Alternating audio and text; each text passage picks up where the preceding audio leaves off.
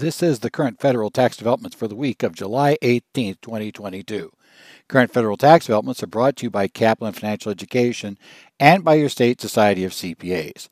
I'm Ed Zollars, and this week we're going to be looking at a few things that have happened in the current week in the area of federal taxes, beginning with a discussion here of Congress looking at the reconciliation bill and discovering that things kind of fell apart on it. So we have a little issue there. We'll talk a little bit about why things fell apart, what happened, and what may be likely to happen the rest of the year. We'll go and look at a few cases this week. First, going to have a taxpayer who loses a charitable contribution deduction, both due to his failure to give the entire interest to the charity and the fact that the taxpayers lack the proper acknowledgement for a donation to a donor advised fund. This is another one of those strict compliance with statutory rules for donation problems that we've seen a number of cases relate to in the past few weeks. It's been an interesting run.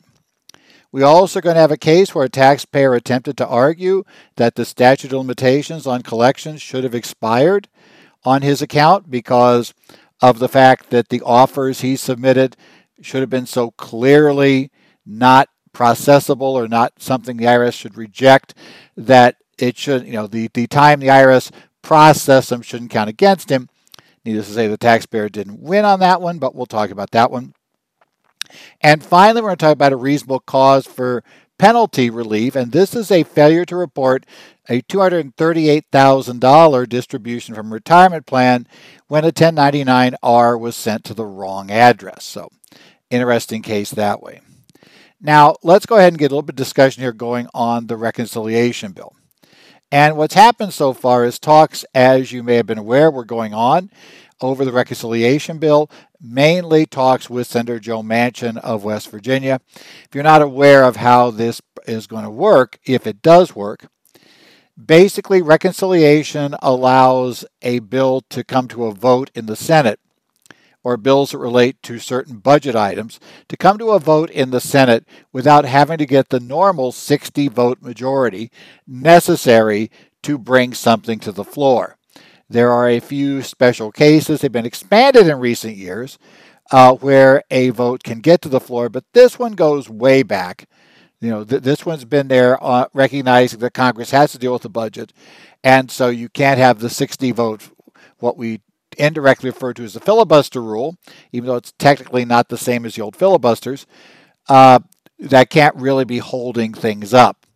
So we have this reconciliation.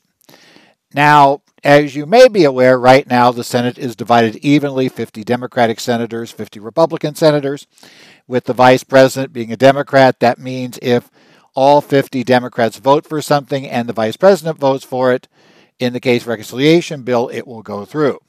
But the flip side of that is, absent some Republicans being absent for votes, if the Democrats do not have uni- unanimity on their side and everybody agreeing to vote for the bill, then it's going to fall apart when it tries to go to the floor and we try to get a vote. That's why they've been working on this. And Senator Joe Manchin of West Virginia, and also on somewhat different issues, Senator Kyrsten Sinema of Arizona, have been objecting to what had been the Build Back Better Act. Now is just whatever reconciliation gets through. And this point appears to have broken down, but even when we look at why it broke down, it is told that Senator Manchin specifically says he doesn't want tax items in the bill. Now, he also doesn't want clean energy items in the bill, which is another whole long discussion.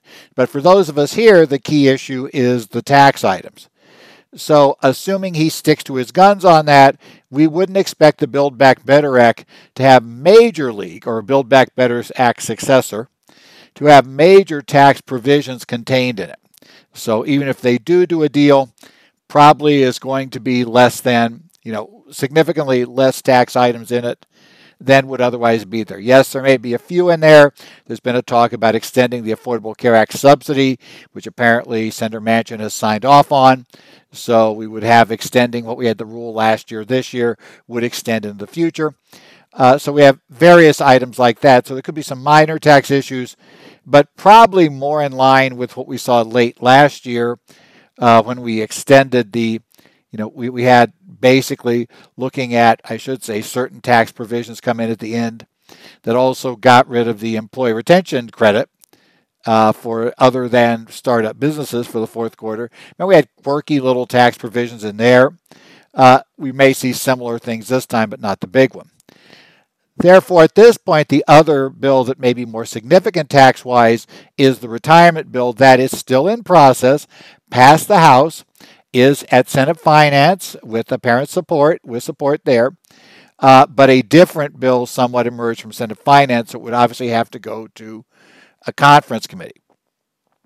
Now, the other big problem we've got is that we're still looking for a vehicle to attach the research deduction. Research and experimental expenditures will have to be item, will have to be amortized, I should say, this year, uh, not directly deducted by a trade or business.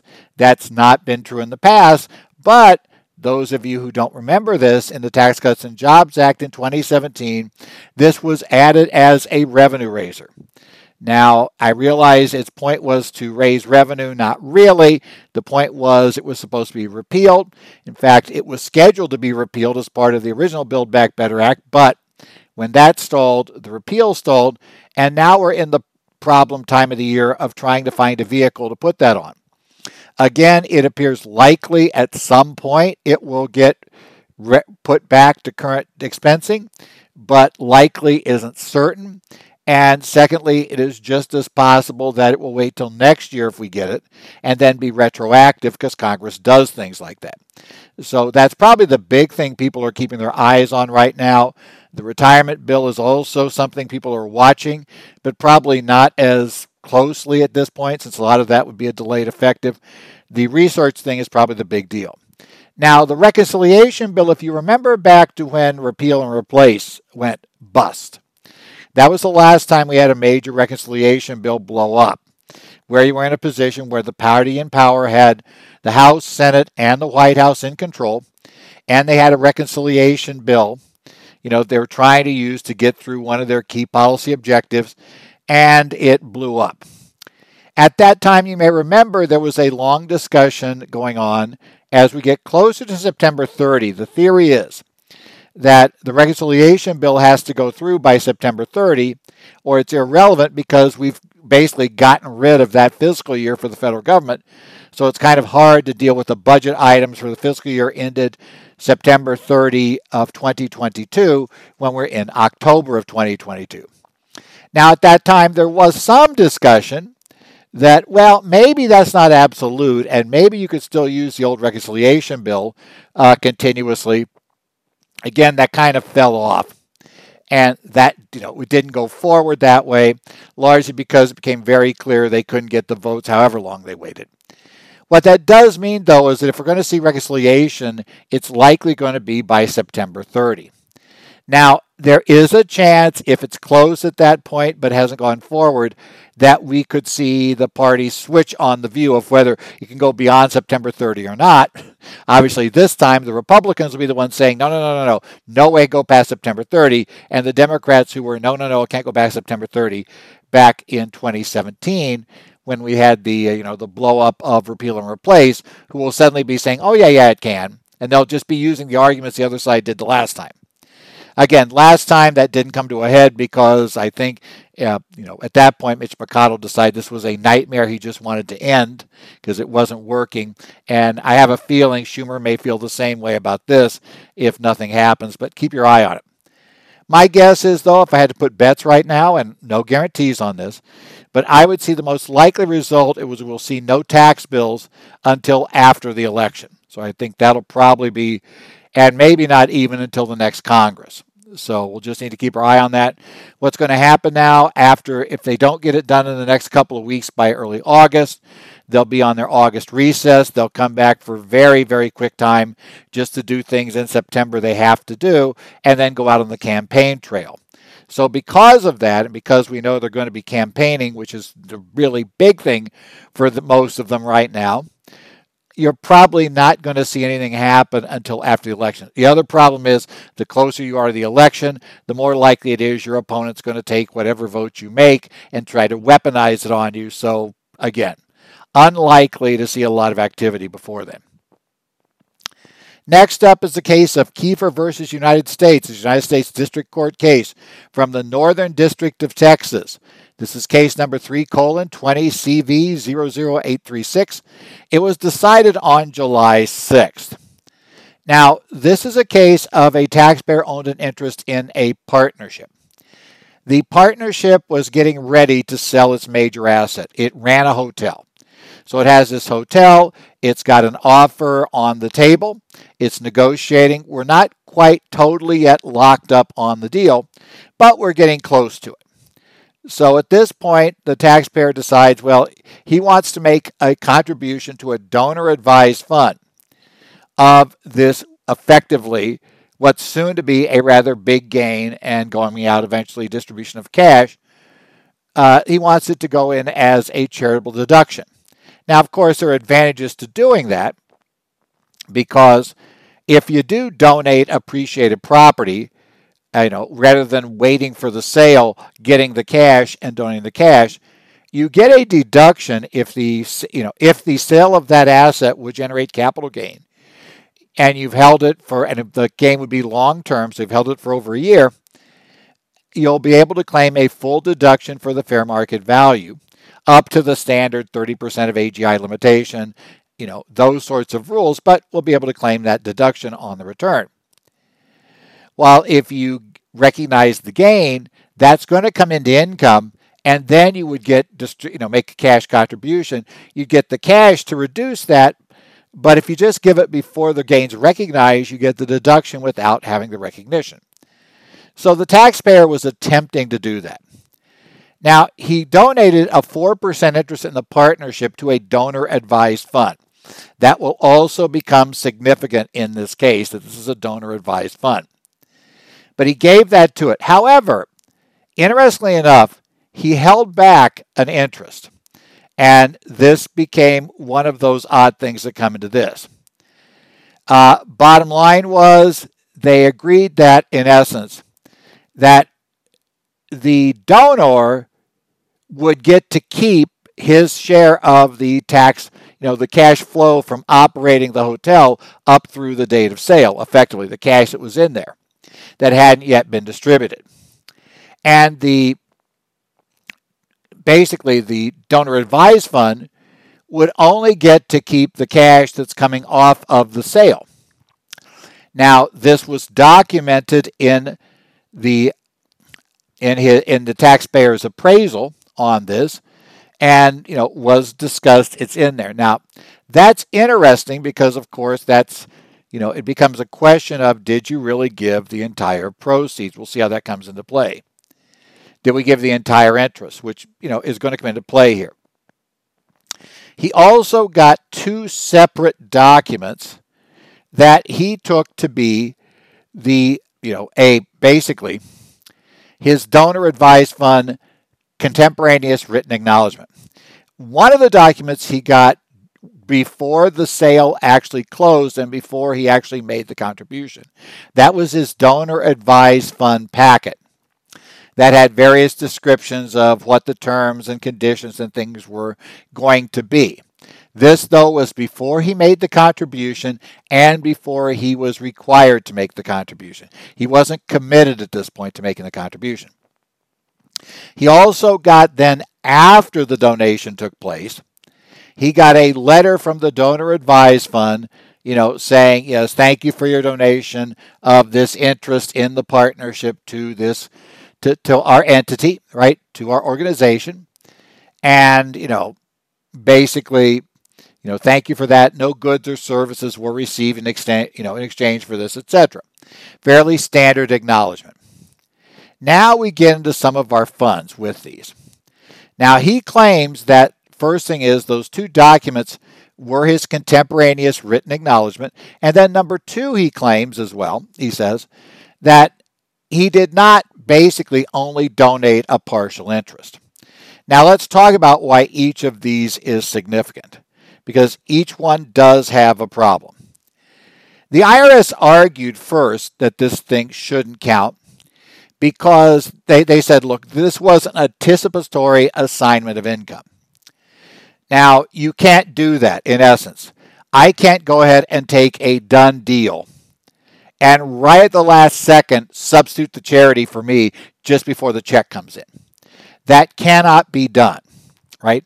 That's called anticipatory assignment of income. And I also, though, have an issue there if I don't give the entire interest in a case like that, that that also could be considered that I was giving only, I was essentially just assigning the income, the specific item of income, and not other things. I was giving a partial transfer, and partial interests don't count. So we have a problem here. You know, can we run into this? Well, the I R S said, look, th- th- this was so close to being done, it was virtually a done deal, that it should just automatically be considered to be an anticipatory assignment of income. And the I R S was looking to a case called Ferguson that came out of the Ninth Circuit, where the Ninth Circuit, kind of uniquely, ruled that you could have an anticipatory assignment of income even if there was not yet a legal obligation of the parties to complete the transaction, as long as it was effectively virtually certain to move forward, right? Most other cases have only done it when basically there was, you know, in essence, the parties were legally bound to complete the transaction, which was not the case here. Now, the court did not decide to follow the I R S on that rule. They said, look, there, but they, they will follow a different issue. The court looked at a case called Humicid versus Commissioner, Humicid Co. versus Commissioner, which is a nineteen sixty-four tax court case. And it says there is a, uh, basically, you are giving an anticipatory assignment of a gain if you give the, you know, you know, if the donor, you do not have one is what I should say. You can avoid anticipatory, anticipatory assignment of income from a gain. I'll get the words out.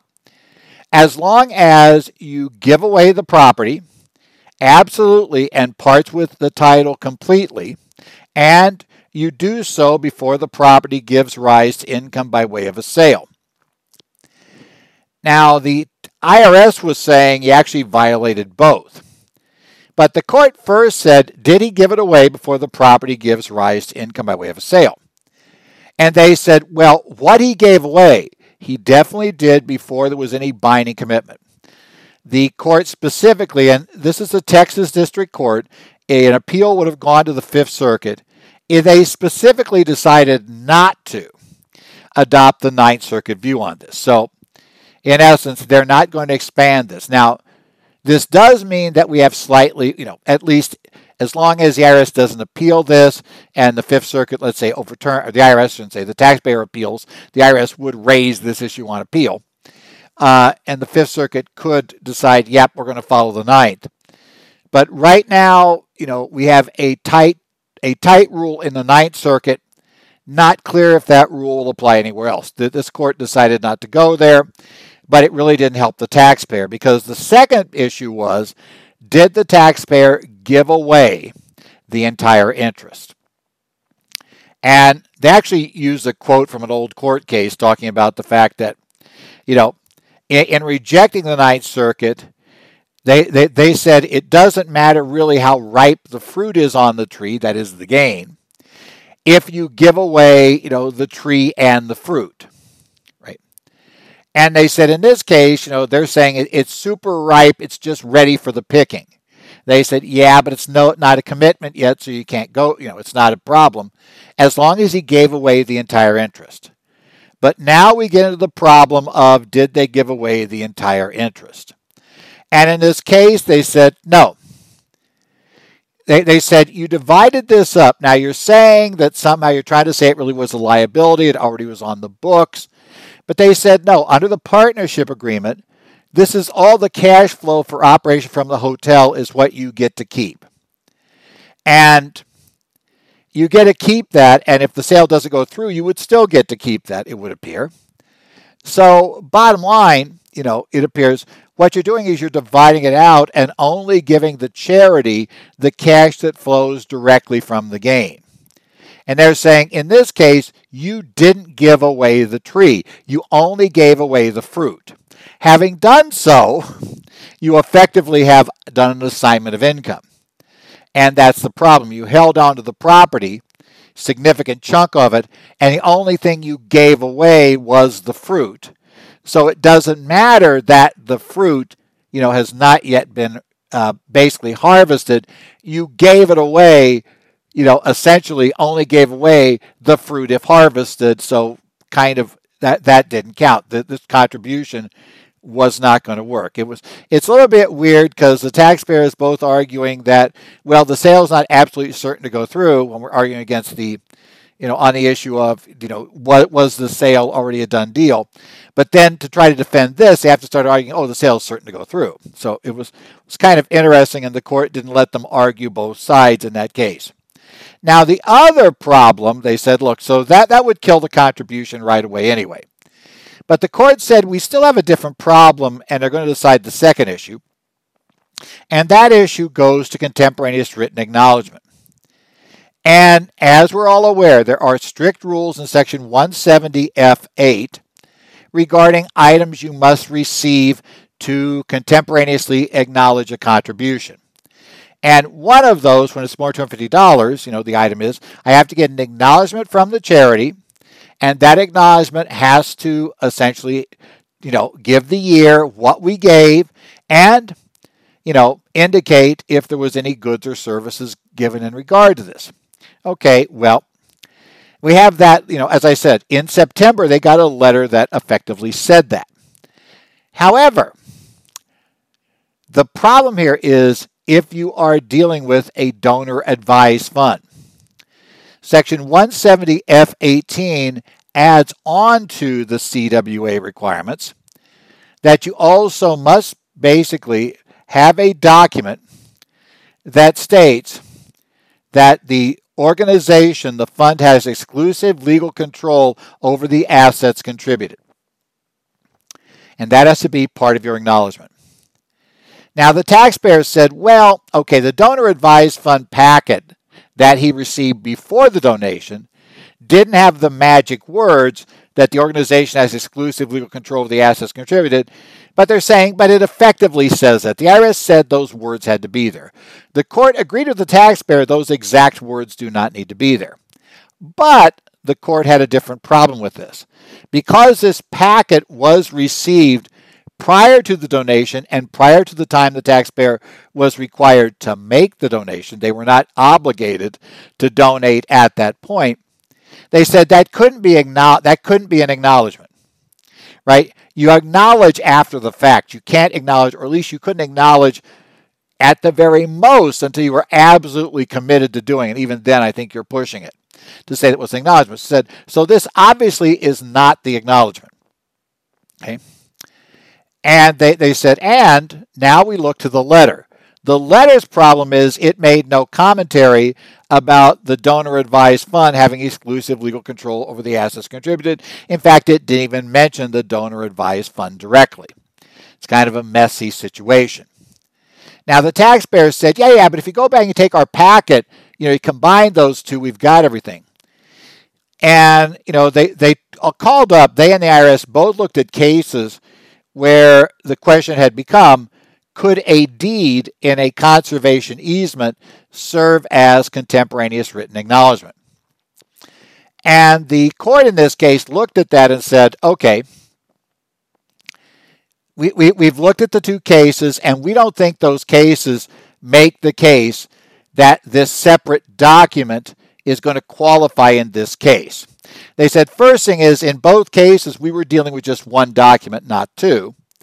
And that document was the deed, which by itself, either in one case, qualified as the full acknowledgement, and in the second case, failed to do so. Okay? But the question was, was the deed itself a full acknowledgement? That is not the case here. The court then also went on to say, and we don't believe the two documents can be combined. First thing is, the second document does not have any reference to the first. The first document cannot be the acknowledgement because no gift had been made at that point.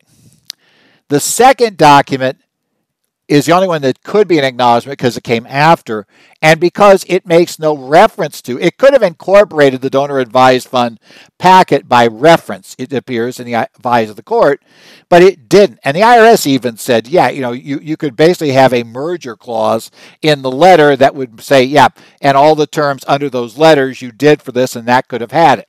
And then we would have argued over whatever else we wanted to. But the court said it didn't have that document in it. The only acknowledgement you've got here never mentions this. There is nothing in here that directs anybody to the other document. There's nothing in here that incorporates it and tells us that it actually happened. So for that reason, you didn't get proper documentation. So even if we didn't have the problem of the assignment of income, you still would have lost the contribution because you didn't have proper acknowledgement. Now, the court said because of all this, we're not even going to deal with the questions about whether the appraisal was defective because it didn't have the taxpayer I D number and a couple of other things the I R S questioned. The court just said we're not going to talk about that one because, frankly, it doesn't matter. You know, at this point, none of that really matters in this case. Bottom line, you did not give away the entire asset. That would kill your contribution. And secondly, you didn't have the proper donor advised fund contemporaneous written acknowledgement document. And they close by noting, just like the main one on one seventy F eight, for one seventy F eighteen, you also cannot use the concept of, you know, basically being able to say, well, we substantially complied with the requirements, right? We did those sorts of issues. They're saying that doesn't work here for the same reason that it doesn't work under one seventy F eighteen. You have to absolutely follow the statute. The statute has this requirement. We can't say, ah, you came close. You did not have an acknowledgement in the form demanded by the statute. You have to be very, very careful with charitable contributions. And that's why I say we've seen a number of cases just in the past few weeks where taxpayers have blown it with a foot fault over not getting the proper acknowledgments in place. This is another case. And there are all kinds of odd special cases, right? We had a case about the car, right? We now have the case about donor advised funds. You got to be very careful. I think we get in trouble in this area, honestly, because the I R S does not examine a lot of returns. And a lot of people have gotten sloppy. You know, oh, it's charitable contributions. They're just sloppy. They gave it. There's no problem. We could prove it later. On any of the C W A, the contemporary written acknowledgement requirements, you can't fix it later. You have to have it right by the time the return's filed. And that's become a major problem. And a lot of people kind of ignore it because, well, the I R S never questions these things. The problem is that's not really the issue. Next up, let's talk about the case United States versus Ward, United States District Court of Alaska, uh, case number three, uh, colon twenty-one, C V zero zero zero five six, also came out on the sixth of July. And this was a case of taxpayers who were attempting to uh, get relief from I R S collections. Now, this tax was actually assessed in two thousand two. Most of you are probably aware, right? From the date the tax excess is assessed, the I R S has ten years to collect it or to reduce it to a judgment, right? So you'd think we're in twenty twenty-two. This tax was assessed in two thousand two. The case was filed in twenty twenty-one. Right? The I R S tried to get the, you know, reduce it to judgment twenty twenty-one. Obviously, they're late, right? Well, here's the catch. Taxpayers who owe a lot of money to the I R S, by the time this was done, it was a million dollars is what we're fighting over right now with penalties, interest, and tax. It didn't start at that level, but you know what? Uh, daily compounding gets you way up really quick, and you run this long, it's pretty easy to get there. They had filed essentially seven separate actions that told the statute. They had filed, in this case, five different offer and compromise uh, you know, requests to the I R S, and it asked for two due process hearings over the years. Uh, the first, the first thing came in two thousand two, right after the right after the assessment. The last offer and compromise filing was in twenty fifteen. So they've been doing that. Now, whenever you do an offer in compromise, what ends up happening is the I R S is the I R S has to stop the collection activities during that time frame until they decide to accept or reject the offer.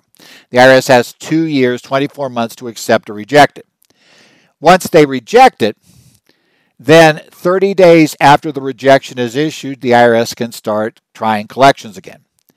Now, because the I R S has to stop collections, the law provides that, you know, taxpayers would just keep filing forever, right, for the ten years. So the law provides very simply that we're going to toll the statute. That ten years period stop, the clock stops running. Now, when we talk about, in this case, they totaled up three thousand one hundred fifty-four days of tolling under these seven different things that were filed, right?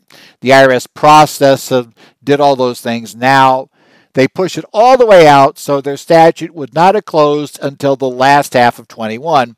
The I R S filed suit in March of twenty-one to reduce the taxes to judgment, and therefore that would allow them to continue collection activities. The taxpayers are fighting this.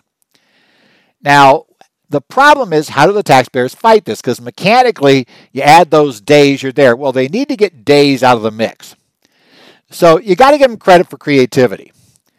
The taxpayers argued that many of their offers were improper on their face, okay, and that the I R S was only processing them to extend the time, you know, to push the statute back. Okay. Uh, the, the court didn't buy that very well. In fact, the court called the argument nonsensical and baseless. They're saying, look, we had there is no evidence whatsoever you can offer that the I R S was actually intending to push the dates back. There's nothing here that backs that up. Number two, they said, even if there was, they, well, they said number two, it's far more, the evidence indicates far more that you kept filing these things to just try to delay the inevitable that you're going to need to have to pay up on the tax. You were trying to delay collections as long as possible. These were delaying tactics you entered into. And so, you know, basically, that's, you know, that, in essence, and you got the benefit every time of collection activity stopping during the pendency of the consideration. The I R S never got close to the two-year time period they had to rule within, rule on for any offer and compromise. And different people process each of the offers. So there was no, you know, it had to be a, you know, agency-wide conspiracy against you, which we're not buying that either with no evidence. Um, if they were literally going to do that. But in regardless, there's nothing in the law that says, you know, you, in essence, you, you can get rid of these days. You decided voluntarily to file these actions, and you understand when you do so, the statute will be tolled. You cannot then use your own, in essence, you say, oh yeah, but it was so totally blatantly wrong, and we, our stuff was so flaky that they never should have started doing anything on it. You can't use that for your own benefit. So court said, tough luck, guys. I R S, you're allowed to proceed with uh, in court. We're not going to throw this out. The statute has not tolled. Seems likely it will be reduced to judgment. Finally, let's talk about the case of Lovershell versus Commissioner, Tax Court Summary Opinion twenty twenty-two twelve that came out on July twelfth. Now, this is a reasonable cause case for failing to report income on a return. The taxpayers in the year in question took two distributions from retirement plans, one for sixty thousand dollars, one for two hundred thirty-eight thousand dollars. Now, for whatever reason, it appears both were both were basically run through Fidelity, but one of the ten ninety-nine R's went to their their home. They relocated, went to their home in Florida. The other one went to an address in Washington, D C, which was a home they owned, but you know, and it appears they had moved from it, so they relocated, became Florida residents. Okay, but nevertheless, still had this. So we have this two hundred thirty-eight thousand dollars ten ninety-nine R went to the Washington, D C address, not their home in Florida. They say they don't recall receiving this document. Okay, so we'll, we'll take it from that point. Okay, we don't recall receiving this, right? And it wasn't reported on the return. The sixty thousand dollars was, this wasn't. They got a C P two thousand notice, initially ignored it. When the I R S started sending out the more threatening letters, they forwarded it on to their tax professional. The tax professional reviewed it, said, did you get this money? And they said, yeah, I guess we got it. I wrote, yeah. It's like, well, it wasn't on the return. They said, oh, no, wait, no. So apparently, yeah, didn't get the ten ninety-nine. They're saying, oh, we didn't know about the ten ninety-nine. So anyway, they agreed to pay the tax right away, but they asked for relief from the penalty, stating that they should have reasonable cause for failing to report this because the taxpayer, you know, in essence, you know, the ten ninety-nine went to the wrong address.